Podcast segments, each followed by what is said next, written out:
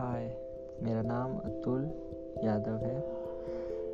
मैं अपने पॉडकास्ट पे अपनी लाइफ एक्सपीरियंसेस शेयर करूँगा।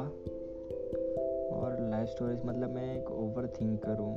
चीज़ें बहुत डीपली ओवर थिंक करने लगता है कभी कभी डिप्रेशन जैसा भी लगता है हेडेक होने लगता है। मैं खुद से ज़्यादा बातें करता हूँ।